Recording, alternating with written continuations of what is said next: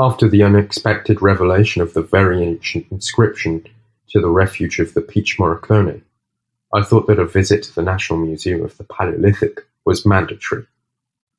Here you should see the findings of the archaeological site La Pineta. I didn't like the setting. There are piles of bone finds that can be observed from above, but since they're together with stones, and without any description, you absolutely don't know what you are observing. The part of the excavations we were most interested in is forbidden, and you can always observe it from above and through large dirty windows full of cobwebs that do not allow you to see anything. Remains of bison, rhinoceroses, and elephants associated with limestone tools and flint splinters were abandoned by human groups that frequented the area of Isernia about six hundred thousand years ago.